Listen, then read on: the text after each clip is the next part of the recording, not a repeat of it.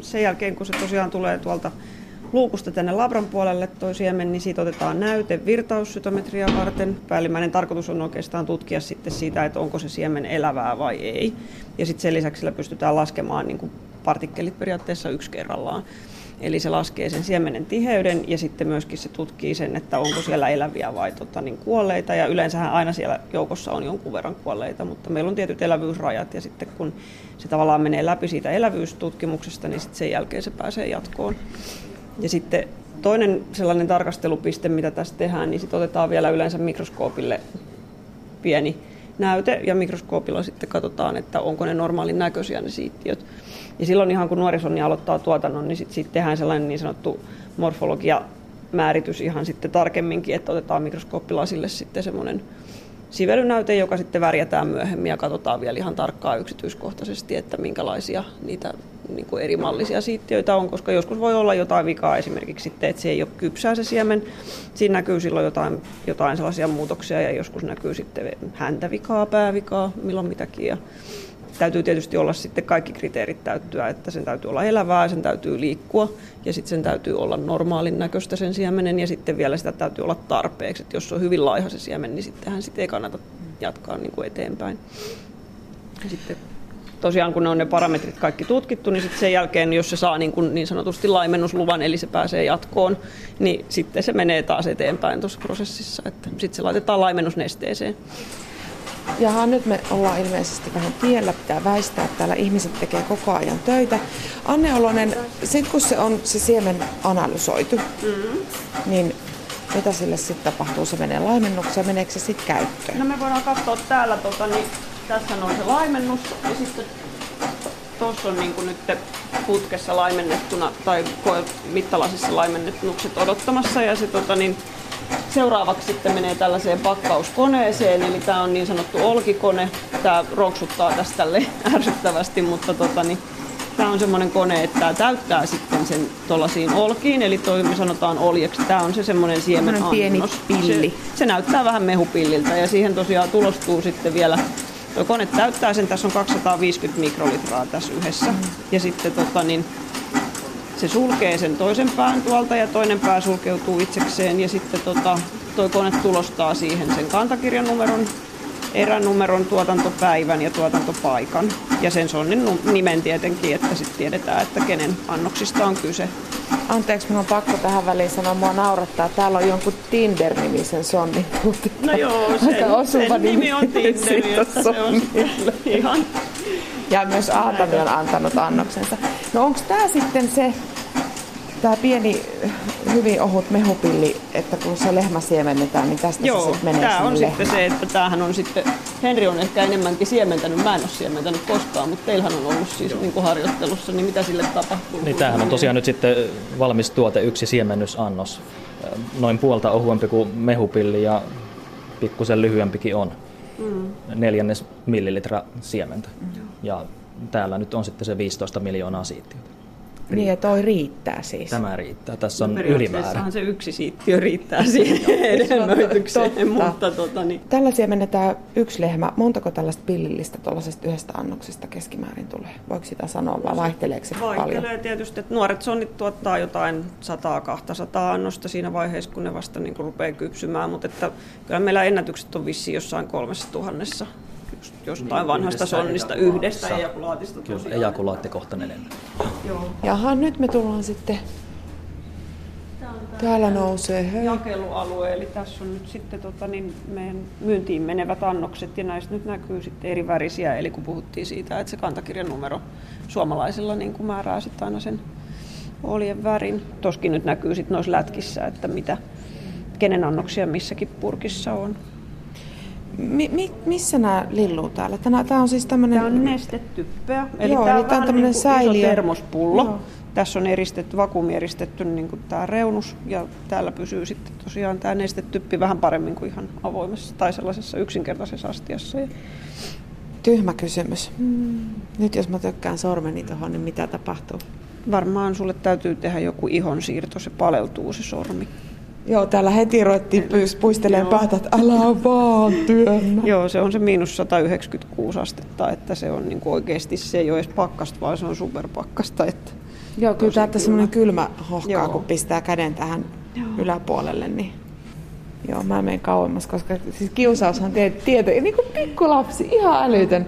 Jotain te... niin kokeilla niin, tästä päältä. Että kyllä sä huomaat sitten, kun se rupeaa vitsi, tää on kylmää. Miten sitten, kun miten se käytännössä menee, kun joku kasvattaja haluaa nyt sitten niin kuin oman lehmänsä siementää, niin millä perusteella se sulho sitten valitaan? No siinähän on vähän eri, eri systeemejä, että joskus on hyvinkin innokkaita kasvattajia, jalosta, jalostavat itse omaa karjaansa ja seuraavat tarkkaan, että minkälaisia sonneja on tarjolla, mutta sitten tietysti niin kuin Faba, joka hoitaa sitten tämän kotimaan jakelun, niin heillä on sitten jalostusasiantuntijat, jotka kiertää tiloilla ja käy ihan sitten tilakohtaisesti tilan tarpeisiin ja tilan vaatimuksiin soveltuvat tavallaan jalostustavoitteet ja sitten sen mukaan valitsee ne sonnit, että jos tilalla on robottilypsy, niin sitten valitaan robotille sopivia sonneja ja sitten taas jos on niin kuin joku erityinen haaste vaikka sorkissa tai jossain muussa lisääntymisterveydessä tai muussa, niin semmoisesta sitten valitaan taas niin kuin sellaisia sonneja, jotka on periyttää näihin niin kuin korjaavia ominaisuuksia. Että se, se on vähän molemmin päin. Ja sitten no, ehkä on sitten osa vaan sellaisia, että eivät hirveästi niin kuin kiinnitä huomiota. Sitten tietysti niin kuin ihan tilataan paikalle vaan siementäjä ja sitten siemennetään jollain. Ja se on niin kuin, silloin päätavoitteena on sitten tietysti saada se lehmä tiineeksi, että silloin ei ole hirveän korkealla se jalostustavoite. Mutta tietysti aina mitä parempi, parempia periyttäviä ominaisuuksia tulee, niin sen parempaa karjaa sitten tulee tietysti. Yle. Radio Suomi. Erinomaisen mielenkiintoinen kierros Hollolan Sonni-asemalla takana laboratoriossa. Käytiin ihastelemassa tätä huipputeknologiaa ja muutama sonnikin nähtiin tosi toimissa. Tuotantojohtaja Harri Mäkivuokko, jos sun pitäisi pähkinänkuoreen kiteyttää, että mitä täällä Hollolan Sonni-asemalla oikein tehdään, niin miten sä tämän sun työpaikan esittelisit? Tehdään suomalaista huippubiotekniikkaa ja jalostetaan eläimiä parempaan suuntaan pohjoismaisesti erityisesti, mutta myöskin viennissä käyttämällä siementä ja, ja alkioteknologiaa tässä pohjana. se on niin se tavoite on tehdä parempaa eläinaineesta, varsinkin meidän omistajille, tanskalaisille, suomalaisille ja ruotsalaisille maanviljelijöille. Meneekö se niin, että kun jalostuksesta puhutaan, niin puhutaan aina rahan tekemisestä vai kuinka isoa roolia tässä jalostustyössä näyttelee esimerkiksi eläinten hyvinvointi ja niiden terveys? Se on semmoinen kombinaatio kumpaakin. Toki se raha on se, mikä määrittelee, että pysyykö tila hengissä ja pystyykö tila toimimaan järjellisesti, että, että miinuksellakaan ei voida kovin pitkään to, toki toimintaa pyörittää, mutta, mutta, mutta jalostuksen kautta pystytään parantamaan eläinten elinkykyä, ikää, tuotantoa, erilaisia aspekteja. Ja toki kun parannetaan näitä, niin silloin myöskin se raha tulee taloon. Joko niin, että eläin on pidempään toiminnassa tai tuottaa parempaa tuotosta ja elää paremmin sen koko elinkaarensa ajan. Että tämä on tämmöinen yhteys, kaikki, kaikki on keskenään yhteydessä.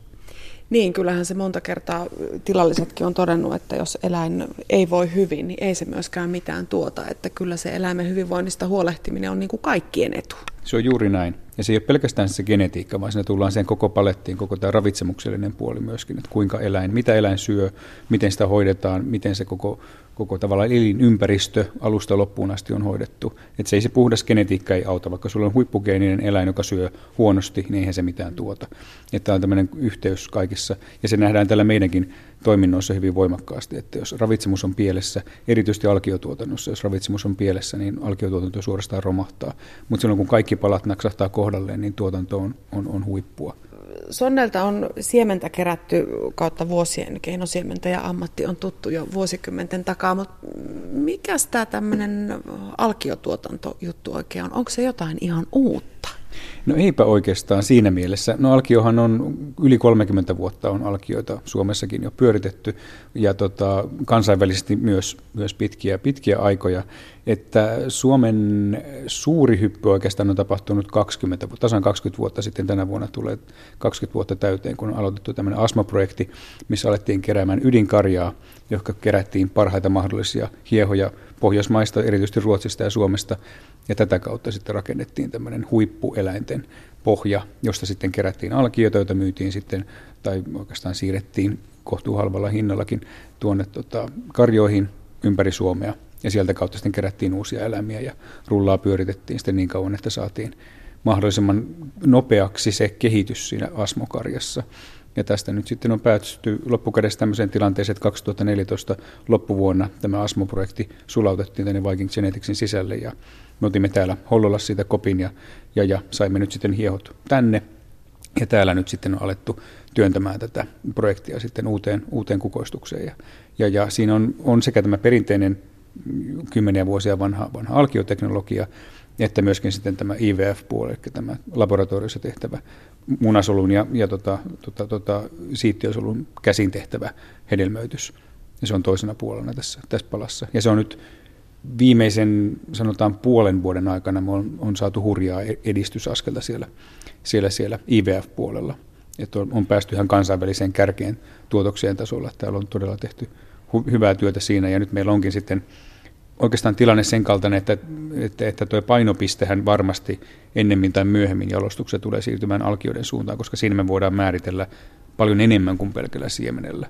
Voidaan ottaa käytännössä, jos, jos, jos lähiaikoina toivon mukaan, kun saamme tämän vaihtoehdon, että voimme määrittää genetiikan alkiosta, niin me todellakin tiedämme ihan täsmälleen, minkälainen eläin syntyy ulos, eikä pelkästään 50 prosentin todennäköisyydellä, kun siemenen kanssa pelataan. Niin, tämä on Hollolan Sonni-asema, mutta mainitsit mm-hmm. jo mhm. sen, että teillä on myös hiehoja. Kuinka paljon, Harri Mäkivuokko, täällä on eläimiä? Meillä on tällä hetkellä noin 200 eläintä hieman alle. Ollaan 190 eläimen kohdalla ja niistä noin, hetkinen, tällä hetkellä 88 on hiehoja. Ja tuolla nippanappa sonniasema. Että se hiehoaseman raja on aika lähellä. Edelleenkin, kun puhutaan eläinten jalostamisesta, oli kyse sitten koirista tai lehmistä tai hevosista tai mistä tahansa, niin joillekin ihmisille sillä jalostussanalla on vähän sellainen paha klangi. Ja tieteiselokuvissa meille maalataan hirveitä skenaarioita siitä, kuinka kohta kaikkia kloonataan ihmisiä. Eläin, ensin kloonataan eläimiä ja sitten kloonataan ihmisiä. Harri Mäkivuokko, miksi tämä jalostustoiminta on edelleenkin ihmisille sellainen peikko? Ainakin joillekin. Onko, se, onko kyse siitä, että emme tiedä tarpeeksi?